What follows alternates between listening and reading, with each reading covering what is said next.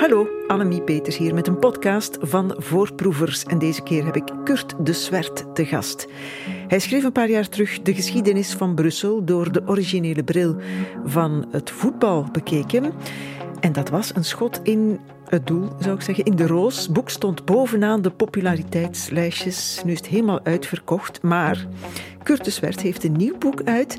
Het is ook geschiedschrijving via gebeurtenissen in het voetbal. Deze keer in de jaren 30 en 40 van de vorige eeuw. Dat zijn de oorlogsjaren. Het boek heet Schwalbe.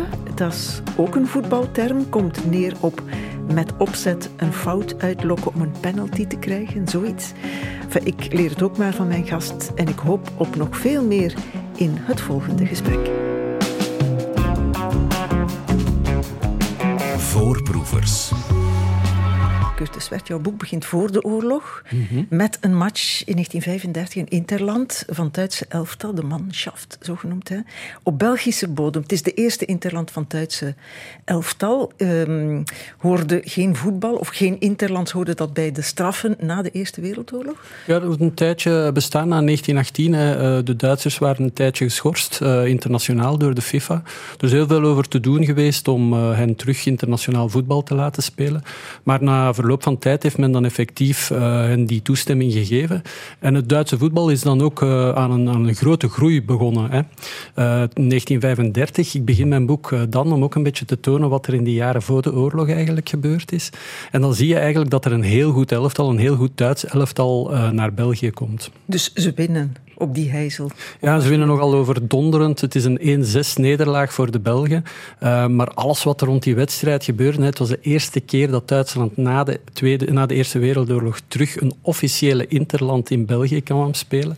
Het was aan de vooravond trouwens van de wereldtentoonstelling. Hè. Je ziet dat foto, zie je de paleizen van de wereldtentoonstelling. Ja, maar je ziet ook het Duitse elftal met de hand in de lucht. Hè, met de hand in de lucht en met de swastika, de vlag die omhoog gehouden wordt. En je ziet ook, en dat zie je minder op de foto's, maar er waren heel veel Duitsers aanwezig. Er waren 6000-tal Duitsers naar België gekomen voor die interland. En die hadden ook allemaal swastika-vlagjes bij. De sfeer was al pre-Tweede Wereldoorlogs. Ja, natuurlijk. Je weet niet wat er gaat gebeuren. Hè. Je weet gewoon dat daar een supporterschare van Duitsers is die allemaal op dezelfde manier ook een soort een kolonne, een massa vormen, die allemaal op dezelfde manier het Deutschland, Deutschland über alles beginnen zingen op het moment dat dat lied door de megafoon in de Heizel begint te schallen. En de Belgen reageerden daar ook op een... De Belgische supporters zijn dan beginnen ook wel roepen en dergelijke. En beginnen uitjouwen en dergelijke. Omdat ze dat toch wel... Ja, ze wisten wat er gebeurd was 20 jaar eerder. En ja, ze hadden dat meegemaakt. Dat lag moeilijk. Ze hadden een schrik gepakt van die Duitsers. Ja, absoluut, ook. Ja. Heten onze mannen dan ook al Rode Duivels of nog niet? Het is een beetje raar, omdat de Rode Duivels... Ja, de term Rode Duivels is lange tijd voor het B-elftal van de Rode Duivels gebruikt. En dus ergens... Ja, dat is door elkaar gebruikt op een gegeven moment. Maar over het algemeen sprak men wel over de Belgische nationale ploeg. En als er dan officieuze interlands waren, wat ook gebeurde... Hè, want in de jaren 30 werd er ook wel tegen West-Duitsland, tegen een West-Duitse selectie gespeeld. Dat waren officieuze interlands, dan was dat de Rode Duivels die speelden. Ja. Je beschrijft dat heel mooi, hè? Hoe die twee ploegen tegen elkaar... Je geeft ook voetbalverslag, maar dat gaan we hier niet bespreken. Dat is voor de tribune en andere programma's. Interessante voorproevers is de politiek, hè? De politieke achtergrond. Je beschrijft dat, hè? Hoe de Hitlergroet wordt gebracht, hoe die nazi-vlaggetjes in het publiek overal te zien zijn en hoe onze supporters, de Belgische supporters, daar niet zo goed mee om kunnen. Maar schatten we het gevaar daarvan dan toch nog te licht in? Of is het onmogelijk om het gevaar op dat moment goed in te schatten? Ik denk dat je het gevaar niet volledig in kon schatten op dat moment. Maar het is wel belangrijk om erop te wijzen dat sport in de jaren 30 toch wel heel erg gebruikt wordt door een aantal regimes. Niet alleen door de Duitsers, ook door de Italianen trouwens. Als je nu spreekt vandaag over sportswashing, dan gebeurde dat toen ook. En de Duitsers hadden een equipe gemaakt die eigenlijk ervoor moest zorgen dat het Duitse nationale team een top topteam werd. Dus dat werd heel goed omkaderd. Daar werd heel veel geld in gestoken vanuit de staat. Net zoals men dat in Italië had gedaan, waar dat men eigenlijk onder impuls van een Mussolini een nationaal elftal had dat wereldkampioen was geworden in 1934. En dat zorgde ervoor naar buitenuit dat dat land een soort salonfähigheid had. En bij de Duitsers was dat ook zo. Zij zijn ook derde geworden op het WK in 1934. Ja, maar je schrijft ook... Hitler is nog niet de Hitler die hij in de oorlog zal blijken te zijn, maar hij neemt al wel de eerste maatregelen tegen de Joden.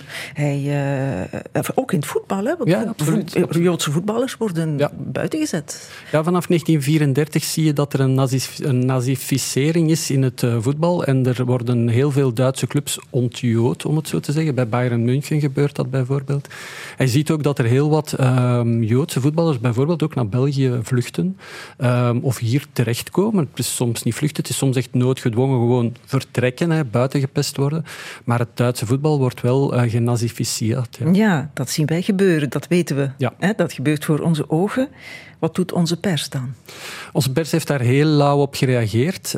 Zeker naar aanleiding van die match. Je zag dat daar op voorhand dat de kranten zeiden maar de gastvrijheid speelt zijn rol en we weten dat er 6000 Duitsers gaan zijn, maar internationaal, diplomatie en dergelijke, laat ons toch niet uitjouwen en zo. De Belgen hebben dat toch gedaan. Maar dat is een beetje dubbel, want dan... zegt, op een gegeven moment staat er in de pers een artikel, ik dacht dat het in de Gazet van Antwerpen was, waar men zei van sport heeft niks met politiek te maken, wat dat totaal niet klopte. Je hebt de Gazet van Antwerpen geciteerd in jouw boek ook. Ik heb een quoteje laten inlezen. Ah ja, voilà. Je moet eens horen wat ze schrijven. De toeschouwers weten op voorhand dat de Duitse spelers voor en na de match de nazi-groet zullen brengen, zoals het in Duitsland en Italië de gewoonte is. Diegenen die daar aanstoot in zouden vinden, blijven er liever weg dan er te komen protesteren. Dat staat in Gazet van Antwerpen. Absoluut. Waarom zijn we zo meegaand? Ik weet niet, ja. Het is wel sportswashing. Het is een stuk sport, het is een stuk soft power. En dat was op dat moment ook hoe men dat zag. Want die interlands hadden eigenlijk weinig betekenis. Dat is een vriendschappelijke interland. Dus het was eigenlijk een soort sportdiplomatie. En mag ook niet vergeten, in 1936 gaat Hitler ook de Olympische Spelen in Berlijn organiseren. Mm-hmm. Wat dat nog veel meer een manier is om aan de wereld te tonen van kijk eens wat voor een natie wij zijn. Vredelievend ook.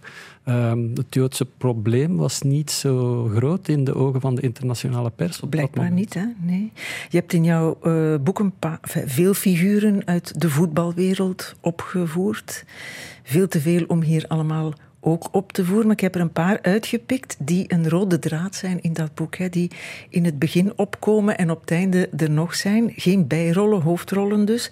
Cruciale rollen. Eén zo'n figuur is Louis De Keuninck.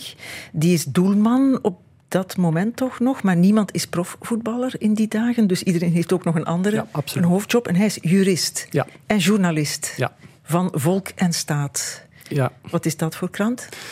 Volk en Staat is vanaf 1940 de krant eigenlijk van de VNV. Dat is eigenlijk van de collaborateurs. Hij werkte eerst voor De Schelde, maar hij was eigenlijk sportjournalist. En hij was doelman bij Antwerpen, bij voetbalclub Antwerpen. Dus de Great Old. Ja. Maar hij studeerde intussen ook voor advocaat te worden. En was ook doelman van het Nationale Studentenelftal. Er was toen een Nationaal Studentenelftal.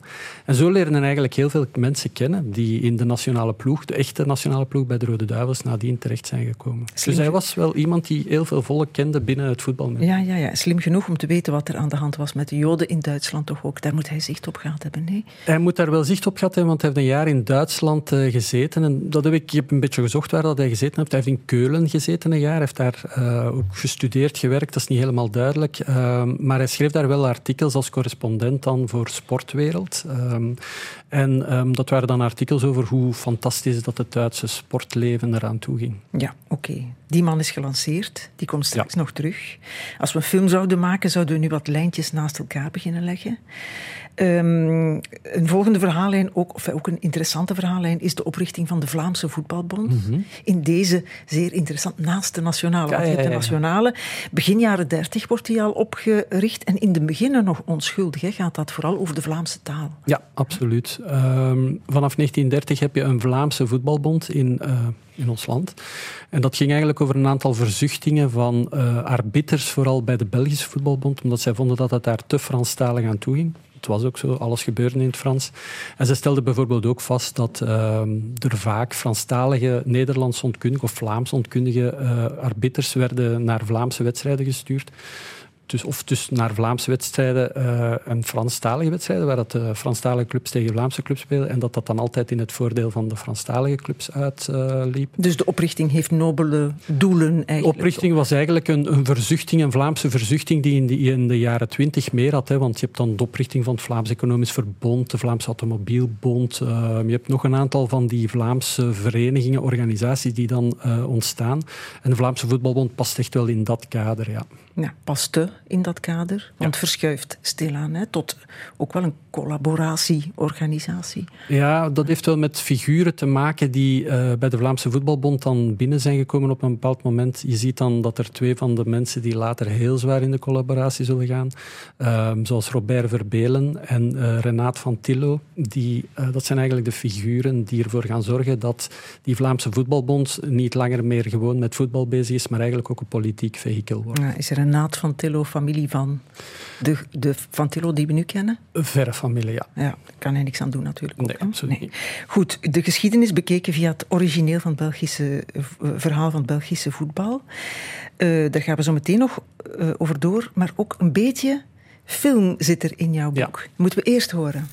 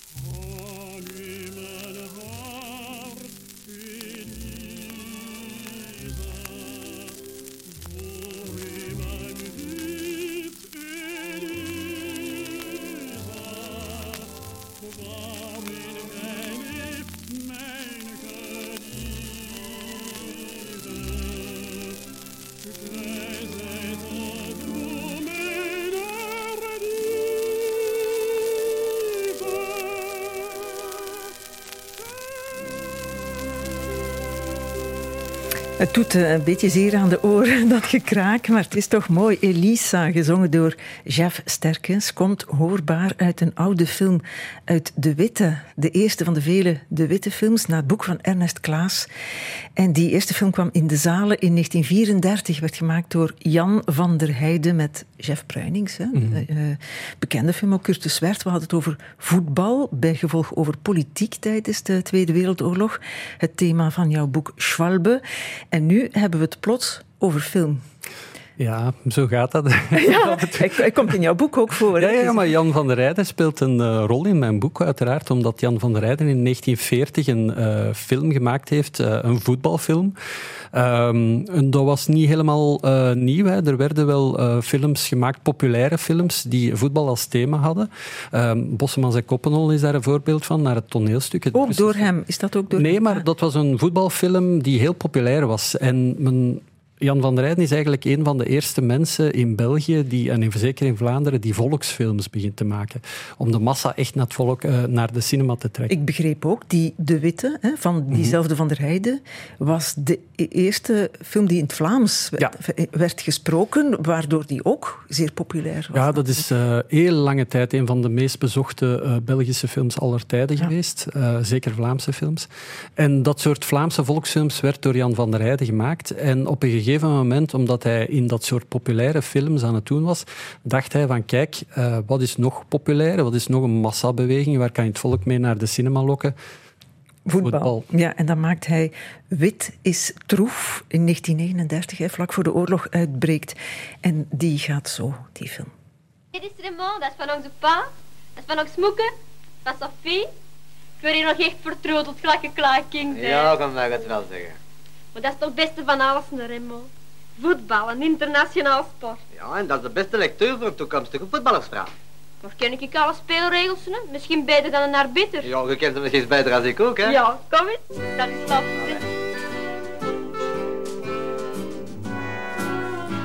Is het een goede film?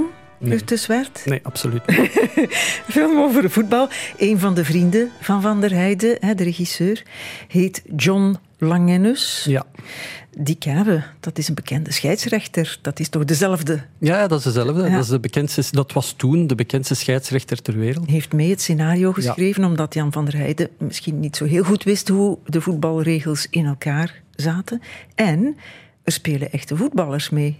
Ja, dit is eigenlijk een film met als hoofdrolspeler Raymond Braine. Hè. Dat was de bekendste voetballer van de jaren 30. Een van de beste spelers van West-Europa ook. Een vedette lees ik in jouw boek, absoluut. Van Beerschot. Rode Duivel van Beerschot had ook in Tsjechoslowakije gespeeld, want was op een gegeven moment in 1930 geschorst door de Belgische Voetbalbond. Dat moet je vertellen, want dat is een mooi verhaal. Voetbal, hebben we al gezegd, was geen profvoetbal. Nee. Dat was amateurvoetbal, dus iedereen moest daar een echte job op nahouden. Ja. Veel juristen trouwens, tussen die voetballers. Maar Braine was geen jurist. Die heeft een café geopend. Ja, hij heeft geprobeerd om een café te openen. Dat was niet helemaal naar de zin van de Belgische Voetbalbond. En waarom niet? Omdat de Belgische Voetbalbond dacht van kijk, café Matador, hij opent dat. En eigenlijk was dat een supporterscafé voor Beerschot. En men ging vanuit de veronderstelling uit van kijk, hij verdient eigenlijk toch indirect geld aan het feit dat hij voetballer is. Het was heel bizar, want hij heeft dat dan op naam van zijn ouders gezet. De voetbalbond was nog niet tevreden. Hij mocht dan alleen maar na 4 uur dat café binnen en hij moest dan aan een tafeltje gaan zitten en zo. Dus hij is eigenlijk door de Belgische voetbalbond daarvoor geschorst. Omdat hij dus eigenlijk geld verdiende aan het voetbal via dat café. En toen dacht hij, dan ga ik maar naar Sparta Praag. Ja, hij heeft een beetje rondgezocht, hè, want hij was echt een hele goede voetballer. Hè. Hij werd overal een beetje, zeker in het buitenland, waar toen al profvoetbal bestond, werd hij aangezocht om te komen spelen. Maar Sparta Praag, Tsjechoslowakije, was toen wel een van de grote clubs van Midden-Europa. Ja. En werd ook veel betaald. Ja, ik begrijp dat hij daar ook goed geld verdiende. Hij is wel teruggekomen, hè? Toch, naar België. Ja, dat had een beetje te maken met het feit dat er in Praag en in Tsjechoslowakije toen ook een politiek probleem aan het ontstaan was rond het Sudetenland. Hè. De annexatie van het Sudetenland door Hitler. Hè. Dat was eigenlijk, er was wel een sterke oorlogsdreiging. Dat had ook te maken met het feit dat hij zich niet wou laten naturaliseren tot Tsjechoslovaak. Zijn ploeg had dat gevraagd. De Tsjechoslovaakse nationale ploeg had dat gevraagd. Hij had dat geweigerd. En dan is er eigenlijk een hetze in de Tsjechoslovaakse pers over hem bestaan. En dan hebben ze hem op een bepaalde manier toch terug naar België kunnen lokken. Nu, de oorlog zat er ook aan te komen dan natuurlijk. Intussen had je ook betaald voetbal in België. Niet zo dik betaald, lees ik. Hoeveel was het? 400 frank voor een zege. Ja, dus was dat dan voor de ploeg of voor de... Nee, dat was per speler. Hè. Maar er was zo'n soort semi-professionalisme. Maar bon, dat was, want ik heb de contracten gezien. De zoon van Raymond Braine heeft me op een gegeven moment de contracten getoond die hij verdiende. Dat was een fractie van wat hij verdiende. Dus hij moest naast dat semi-professionalisme, toen hij terugkwam naar België, ging opnieuw naar Beerschot, moest hij eigenlijk ook nog een job zoeken. Maar geen café meer open doen? Café, dat was niet... dat was geen idee. Oké, de poelen van onze hoofdrolspelers groeit. Hè. Je hebt Louis De Keuninck, voetballer, jurist, journalist bij Volk en Staat en antisemiet. Hè. Ja. Die gaat Joodse cafés in elkaar kloppen. Ja. Verder heb je Robert Verbelen, die hebben we ook al vermeld, van de collaborerende intussen Vlaamse Voetbalbond. De mens is zwarter dan zwart, ja, schrijf jij. 3 is de net opgevoerde Raymond Braine, vedette van Beerschot, naar Sparta Praag gegaan, maar hij is teruggekomen. Het begint hier op een film te lijken, Kurt Deswert. Dus hebben we dringend een anti-held nodig. Of een echte held, een van het verzet bijvoorbeeld. Mm-hmm. Zullen we Mark Turfkruyer opvoeren? Ja, Mark Turfkruyer was niet een echte held van het verzet, maar Mark Turfkruyer was wel een zeer bijzondere figuur die toch een belangrijke rol gespeeld heeft. Hij is een antagonist in die zin dat hij Jood is. Ja, absoluut. En in deze constellatie is dat absoluut, erg belangrijk. Ja, hij is een slachtoffer eigenlijk. Ja, en je hebt al een paar collaborateurs, dus moet je nu een Jood hebben die aanvraagt, dus een Nederlander die aanvraag doet om Belg te worden. En dat lukt, hè? Ja, en het lukt ook omdat Mark Turfkruyer, de opmerkelijke figuur, Nederlandse Jood, was hier terechtgekomen, was hier heel vroeg ook in voetbalmilieu terechtgekomen. Was ook lid van een voetballende familie. Hè. Zijn schoonbroer Sam Eliado, waar we misschien zelfs nog op terugkomen, die speelde bij Beerschot. Was een ploeggenoot van Raymond Braine. Maar hij was zo opmerkelijk, Mark Turfkruyer, omdat hij enerzijds was hij scheidsrechter, een internationale scheidsrechter, zoals Langenus, en anderzijds was hij filmjournalist. Hij had zijn eigen filmblad in Antwerpen, dat Cinema Eten. En hij was een van de weinige filmjournalisten die aandacht besteden aan films, volksfilms, zoals die van Jan Vanderheyden. Ja, dus ze hadden eigenlijk, al onze protagonisten, hebben ergens met elkaar te maken. Want kleine wereld, microcosmos. Ja, en ze hebben met voetbal en met cultuur allemaal te maken. Want Langenus is scheidsrechter, maar ook filmscenarist, toch, op een manier. En Braine is voetballer en acteur. Slecht acteur. Sublieme voetballer, slecht acteur. Zichzelf. En dan heb je Turfkruyer, is Jood, scheidsrechter en filmcriticus. Ja. Dus die verhalen zijn verweven, die kennen elkaar, die mannen. Die lopen elkaar tegen. Constant tegen het lijf. Een klein vraagje nog voor we nog een plaat draaien. Ik heb een paar weken geleden een interview gemaakt naar aanleiding van de WK-voetbal. Over de vorige WK's. En daar werd toen gezegd, de WK's gingen tijdens de oorlog niet door. Nee. In 1942, 1946 waren er geen WK's om evidente redenen. 1, je kon zover niet reizen, maar je kon ook... Je had geen mannen genoeg om nog voetbal te spelen. Geen jonge mannen genoeg. Maar er werd wel nog gevoetbald op nationaal niveau. Ja, absoluut. Dus er waren wel nog mannen genoeg. Er waren zeker mannen genoeg. En... Op een gegeven moment had je wel... er werd heel veel gevoetbald. Tijdens de oorlog werd er extreem veel gevoetbald. Op alle mogelijke vlakken.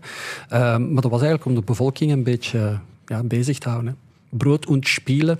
De Duitser hield, de bezetter hield. Ja, de bezetter wou dat de Belgen rustig waren. De bezetter wou Ruhe en Ordnung.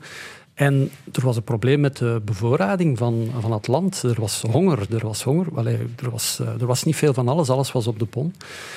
Dus was er iets anders nodig om de Belgen niet te veel in opstand te laten komen tegen de bezetter. En men heeft dan voetbal en andere sporten toch wel heel prominent hun rol laten spelen. Ja, dus ook in deze is voetbal politiek. Ja. Want als je naar het voetbal gaat kijken, dan heb je geen tijd om in het verzet bezig te zijn. Ik zeg maar wat. Nee, absoluut. Voorproevers. Het is oorlog, Tweede Wereldoorlog. Dat heeft zijn weerslag op het voetbal. En hoe blijkt uit het boek Schwalbe van Kurt Deswert. Wat een intrigerend boek, meneer Deswert. Frappant, opmerkelijk hoe de dingen gelijk lopen in de grote wereld en in de kleine wereld van het voetbal. Op 1940, de Vlaamse Voetbalbond, recht en overduidelijk de collaboratie in. Zo mag ik dat toch zeggen. Ja, absoluut. De pers kiest ook kanten. Het is te zeggen, die Louis De Keuninck, een van onze hoofdrolspelers, de antisemiet, laat van zich horen in de pers, schrijft een stuk in het dagblad Volk en Staat over de tot Belg genaturaliseerde Joodse Nederlander en ook scheidsrechter Mark Turfkruyer. Onder de kop: laat ons lachen, de Jood Turfkruyer wil terug optreden als scheidsrechter. En dan gaat het zo. De bekende Antwerpse scheidsrechter Mark Turfkruyer heeft zich weer ter beschikking gesteld van het Provinciaal Scheidsrechtercomité Antwerpen. Ik geloof er geen jota van. Omdat Turfkruyer zelf moet beseffen dat hij, evenals al zijn rasbroeders uit het Joods gespuis, praktisch tot het verleden behoort. Het zou een misdaad daarstellen op rekening van het PSK Antwerpen 22 rasbewuste Vlaamse knapen te laten voetballen onder leiding van een Joodje. Voor de Jood Turfkruyer, de andere Brammetjes en Sammetjes, alsmede alle logebroeders uit de Union België, blijft slechts één oplossing over. U heel koestjes houden in afwachting dat u een plaatsje overblijft in de Union Royal Palestinian Football Association. Zo staat dat gewoon in de krant. En als je het hoort, is het nog erger. Vind ik. Akelig, hè? Ja. Is ook mooi ingelezen door Jan van Langendonk. Zijn er überhaupt nog Joden te vinden? Op of naast het veld? Ja, zeker in het begin van de oorlog is dat er nog zo. De Joodse voetbalclubs stoppen wel redelijk snel met voetballen. Hè. Er zitten een aantal Joodse voetbalclubs in de Socialistische Voetbalbond die hun activiteiten stopzetten. En je ziet dat bijvoorbeeld een ploeg zoals Maccabi ook redelijk snel beslist om... Maccabi Antwerpen, ploeg uit toen de derde klasse, die ook redelijk snel stopt met haar activiteiten op het voetbalveld. Maar je had dan wel nog een aantal arbiters, zoals Turfkruyer, die verklaard had om opnieuw te willen arbiteren. En die dan dat dreigement om zijn oren krijgt. Hij was zelf met al die andere 100.000 Belgen naar Frankrijk gevlucht en dan teruggekeerd. En hij wou het leven hervatten, want het leven zag er normaal uit. Het was rustig in België eigenlijk. Mm-hmm. En het voetbal ging door. Dus en het voetbal ging door. Het was ook een internationaal scheidsrechter. Een van de 5 Belgische scheidsrechters die internationale matchen mocht arbiteren. Maar De Keuninck heeft dan op een gegeven moment dat dreigement gedaan. En dan een aantal maanden later zag hij tijdens een wedstrijd opnieuw een Joodse scheidsrechter en een grensrechter langs de lijn lopen. En die heeft hij letterlijk met dood bedreigd, ook in Volk en Staat. Ja. En dan heeft de Belgische Voetbalbond eigenlijk besloten om de Joodse scheidsrechters uit competitie... Ja, want wie zijn die andere Brammetjes en Sammetjes over wie hij het heeft? Ja, het gaat daar over de arbiters, hè, maar er waren er nog wel een aantal... Joodse voetbalspelers, er waren er niet zoveel, hè, maar in de hogere klasse waren er toch nog een aantal spelers met Joodse afkomst die toch een rol gespeeld hadden. Turfkruyer zelf had een schoonbroer, Sam Eliado, die gedurende jaren, echt in de glorieperiode, ik heb hem daar juist aangekaart, bij Beerschot gespeeld had op het middenveld, die 4 keer landskampioen was geworden en die dan in de latere jaren bij Roeselare was gaan voetballen. En dat is een van de prominente figuren, een van de prominente slachtoffers ook geweest van de Holocaust in België, Sam Eliado. Mm-hmm. Laten we teruggaan naar die andere hoofdrolspelers. Hè. Hoe vergaat het hen? Hè? De scheidsrechter Langenus, tevens filmscenarist. Je schrijft, hij geraakt ook betrokken bij de uitwijzing van duizenden Joden. Hoe kan dat? Zo'n man die dan dat gaat doen? Langenus heeft eigenlijk wettelijk weinig verkeerd gedaan. Maar Langenus had als job, hè, want hij schreef als journalist, maar dat was niet zijn vaste job. Hij was kabinetchef van de provincie-gouverneur van Antwerpen. En die bleef op post. Veel ambtenaren zijn weggevlucht, ook naar Frankrijk. En dat was een heel gedoe, hè, want die verlieten het land. Die lieten het land eigenlijk in handen van de Duitsers, tussen haakjes. Daar werd heel veel schandaal rondgemaakt. Langenus bleef op post, maar... Zijn baas, de provincie-gouverneur, die was naar Frankrijk gevlucht en werd vervangen door een VNV-getrouwe. En nadien nog door een andere VNV-getrouwe. En je ziet dat hij dan in het begin van de oorlog, de provincie Antwerpen gaat in het begin van de oorlog ook de gemeentes aanschrijven om te weten van kijk, wij willen weten hoeveel Joodse ambtenaren dat er hier werken in de gemeentes. En op die brieven, ik heb het in het archief van de provincie Antwerpen gewoond, staat effectief Langenus zijn handtekening. Hij heeft ook meegewerkt aan een soort transport van buitenlandse Joden van Antwerpen naar Limburg. Dat is een stuk vergeten geschiedenis. Dat is gedurende een bepaalde periode in de oorlog gebeurd. Allemaal nog voordat de grote razzia's en zo gebeurden. Ja, maar weet hij wat hij aan het aanrichten is? Of is hij zijn job aan het doen? Hij is zijn job aan het doen, denk ik. Ik denk niet dat... Het is echt... ik denk dat hij zijn job aan het doen is. Ja, het is heel administratief wat er gevraagd werd van hem. Van wij moeten eigenlijk stilaan beginnen te weten waar dat de Joden zitten. En hij weet niet wat de gevolgen daarvan zijn. Ik denk niet dat hij dat op dat moment kon. Je schrijft wel, als de nieuwe provincie-gouverneur, en nog eens een nieuwe, een zeer radicale VNV'er wordt, Frans Wildiers, dan stapt hij wel op. Ja, dan houdt hij de eer aan zichzelf. Dus dan weet hij toch wel waar hij mee bezig is geweest als hij dat doet. Ja, maar hij had, dat is ook allemaal niet zo eenvoudig uit te leggen, omdat op een gegeven moment de ambtenaren waren er wel aan gehouden, die hadden een mobilisatiezakboekje, die waren eraan gehouden om eigenlijk de orders van hun directe overste te volgen. En eigenlijk heeft Langenus dat redelijk getrouw gedaan. Dat was allemaal binnen een wettelijk kader. Maar hij zit wel in die dingen, in die administratieve omkadering van wat later een jodenregister gaat worden. Mm-hmm. De andere hoofdrolspeler, de Jood Turfkruyer, die niet meer mag scheidsrechteren. Wat gebeurt er met hem? Ja, die gaat onderduiken. Die blijft nog een tijdje actief, maar die verliest zijn job ook wel als filmjournalist, omdat Joden ook mochten dat niet doen. Wordt op een gegeven moment verboden om journalist te zijn. En die gaat op een gegeven moment ook onderduiken wanneer de dreigementen toenemen. En zeker op het moment dat men aankomt kloppen bij hem aan de deur, omdat men intussen een jodenregister samengesteld. Dankzij Jan Langenus? Nee, niet dankzij Langenus, maar Langenus heeft een stuk van die administratief... Hij was een administratief radertje in dat geheel. Maar het jodenregister was er wel. En wat je bij Turfkruyer ziet, is dat de hele familie natuurlijk, die nog niet de Belgische nationaliteit had, wel slachtoffer wordt. Zijn schoonbroer Sam Eliado wordt op een gegeven moment opgeroepen. Veel Joden werden opgeroepen en hebben zich vrijwillig aangemeld om te gaan werken. En die wordt naar Noord-Frankrijk, naar een strafkamp, naar een werkkamp gestuurd. En het is in die periode, dat is de periode, echt dan spreken we zomer 1942, wanneer dat de razzia's in Antwerpen eraan komen, dat Turfkruyer dat eraan geklopt wordt en dat men hem zegt van, het is nog niet aan u. En die niet aan u, nog niet, die heeft hem eigenlijk aangezet op een gegeven moment om onder te duiken. Omdat hij ook, dan zijn die twee zomermaanden daar, de zomermaanden van 1942, zijn de razzia's in Antwerpen hebben plaatsgevonden. Ja. De ganse familie is opgepakt. Zijn schoonouders zijn opgepakt, van een bankje geplukt, letterlijk. En via Kazerne Dossin naar Auschwitz gestuurd. Dus die beslissing om Belg te worden is van levensbelang. Die is echt letterlijk van levensbelang geworden. Ja. En Raymond Braine, wat gebeurt er met hem? Ja, Braine werkte voor de oorlog voor Chevrolet, wat een Amerikaans autobedrijf natuurlijk. En op een gegeven moment is er oorlog tussen de Amerikanen en de Duitsers ook. En verliest hij zijn job en gaat hij eigenlijk werken voor een schattingsdienst van de Duitsers. De GBK was dat. En die moesten eigenlijk, wanneer dat er wagens opgeëist worden, moesten daar een schatting voor geven. En dat is wat dat hij gedurende 2-3 jaar echt gaat doen. Ja. Hij blijft wel verder voetballen. Maar hij wordt veroordeeld wel op een bepaald moment, nee?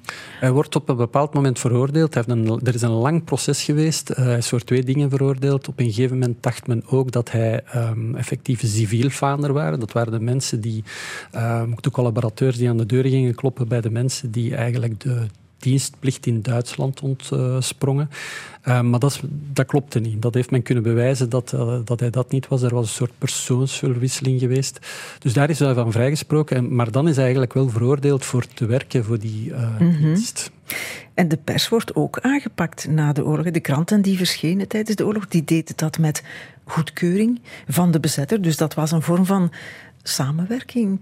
Ja, absoluut. Willens-nillens was dat een vorm van samenwerking. Ik heb een quote van Paul Jacquemins, die veel te vinden is in onze archieven nog, die later voor de VRT ook heeft gewerkt, zal daardoor komen, maar die in de oorlog schreef voor het Nieuwsblad, onder andere voetbalverslag. Ja. En hij zei daar later dit over. En dan kwam de oorlog. Met al zijn kwade gevolgen. Ja, maar nu ga ik eerst een sigaretje nemen, want daar moet ik eens goed over nadenken. Wel, toen de oorlog kwam, ben ik om de broden blijven voortschrijven over voetbal, de hele oorlog. Na de oorlog zijn er sommige mensen die me dat kwalijk genomen hebben. Ik begrijp niet waarom. De Belgische Voetbalbond richt competitie in de hele oorlog. Met degradatie, met promotie enzovoort. Regelmatig competitie. Als die niet in de krant aangekondigd worden, die wedstrijd, dan is er geen mens die het weet, want naar de radio mocht men ook niet luisteren. Dat was ook gecensureerd. Enfin, die argumenten heb ik dan uitgespeeld na de oorlog. En ik werd niet geschorst. Ik moest 6 maanden wachten om mijn handtekening te zetten. Ik mocht voort werken, maar mijn handtekening mocht ik maar zetten 6 maanden daarna. Ze waren ook in andere sportjournalisten, in dat geval ook in Franse kranten enzovoort. Hij was toch even niet goed van de vraag van Annie van Avermaat in Ten Huize van.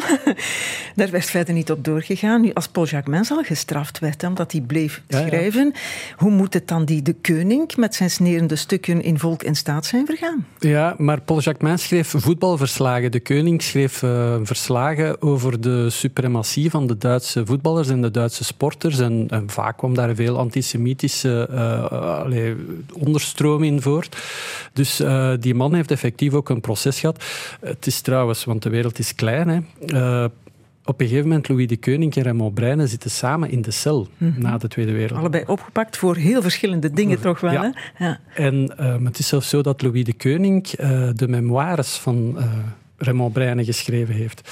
Raymond Braine heeft memoires geschreven, 1001 matchen. En dat is eigenlijk van de hand van Louis De Keuninck, die als ghostwriter op heeft getreden. Dus je zag, die wereld was heel, heel klein. Ja, te meer nog. Die De Keuninck, die krijgt ook een proces. Ja, absoluut. En die wordt dan verdedigd, lees ik in jouw boek, door Capelle. Dat is een figuur die we nog niet hebben opgevoerd, maar dat is een spits van Standard die zijn hele leven in het verzet heeft gezeten. Ja. Hoe is dat mogelijk? Hoe leg je dat uit? Dus je ziet, het is echt, de wereld is zo klein. Jean Capelle is nog altijd de spits bij Standard die het meeste doelpunten ooit gemaakt heeft. Dat is een man die op zijn 17e in de nationale ploeg stond. Dat was echt een voorname figuur. Was ook een jurist. Was een assiseadvocaat en een heel bekende assiseadvocaat in het Luikse. Maar die had in de nationale studentenploeg samengespeeld met Louis De Keuninck. En Capelle was een echte patriot. Heeft aan het begin van de oorlog zwaar gewond geraakt tijdens de slag bij Kuurne. Werd naar de kliniek in Antwerpen gebracht en een van de eerste bezoekers daar was Louis De Keuninck. Die heeft hem bezocht en dat was eigenlijk ook een van de redenen, omdat die mensen kenden elkaar eigenlijk heel goed, dat hij op een gegeven moment ook Louis De Keuninck verdedigd heeft. En eigenlijk ervoor gezorgd heeft dat Louis De Keuninck, die aanvankelijk 20 jaar te wachten stond, dat hij die straf heeft kunnen herleiden tot 5 jaar. Het is echt een kleine wereld. Het is een zeer kleine wereld, ja. Begrijp jij dat? Ik begrijp dat zeer goed. Je kan er niet goedkeuren wat die mensen gedaan hebben, maar ik begrijp zeer goed dat dat zo'n microcosmos is. Die mensen hebben gedurende jaren samen geleefd. Hè. Dat is een voetbalploeg, je moet dat snappen, dat is een elftal.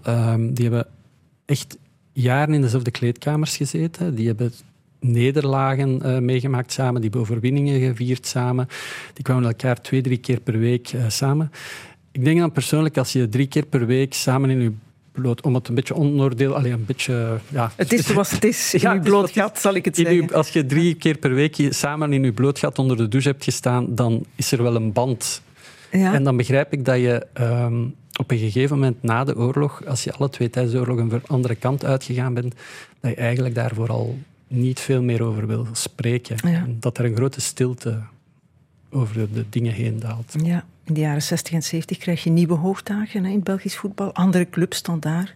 Anderlecht, Union, met mensen schrijf je, die de oorlog niet hebben meegemaakt, maar die toch heel sterk getekend zijn door de oorlog. Om er 2 te noemen, Roger Petit en Constant Vanden Stock. Ja, dus je hebt na de Tweede Wereldoorlog, want clubs zoals Union is eigenlijk voor een stuk weggevallen na de Tweede Wereldoorlog en je had dan een soort nieuwe zakelijkheid in het Belgische voetbal onder impuls van iemand als Roger Petit bij Standard. En ja, die man heeft aan het einde van de oorlog zijn broer verloren.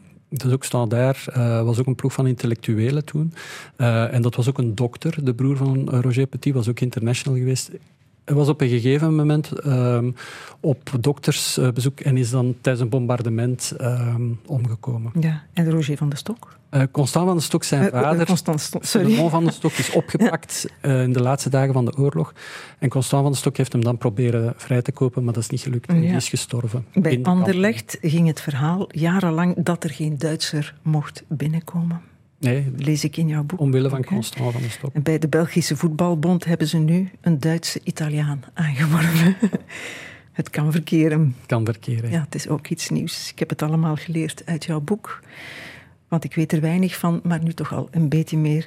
En 100.000 keer meer staat er in jouw boek natuurlijk. Hè. Kurt Deswert, boek genaamd Schwalbe. Ik ken er niet veel van dat voetbal, maar ik heb er zwaar van genoten. Dank u. Omdat je door de ogen van het voetbal kijkt naar de rest van de wereld in oorlog. En omdat dat parallele werelden zijn, dat is echt wel verbazend. Dit was een podcast van Voorproevers. Onze live-uitzendingen lopen op Radio 1 van maandag tot donderdag tussen 6 en 7. En op zaterdagmiddag tussen 12 en 1. Voorproevers.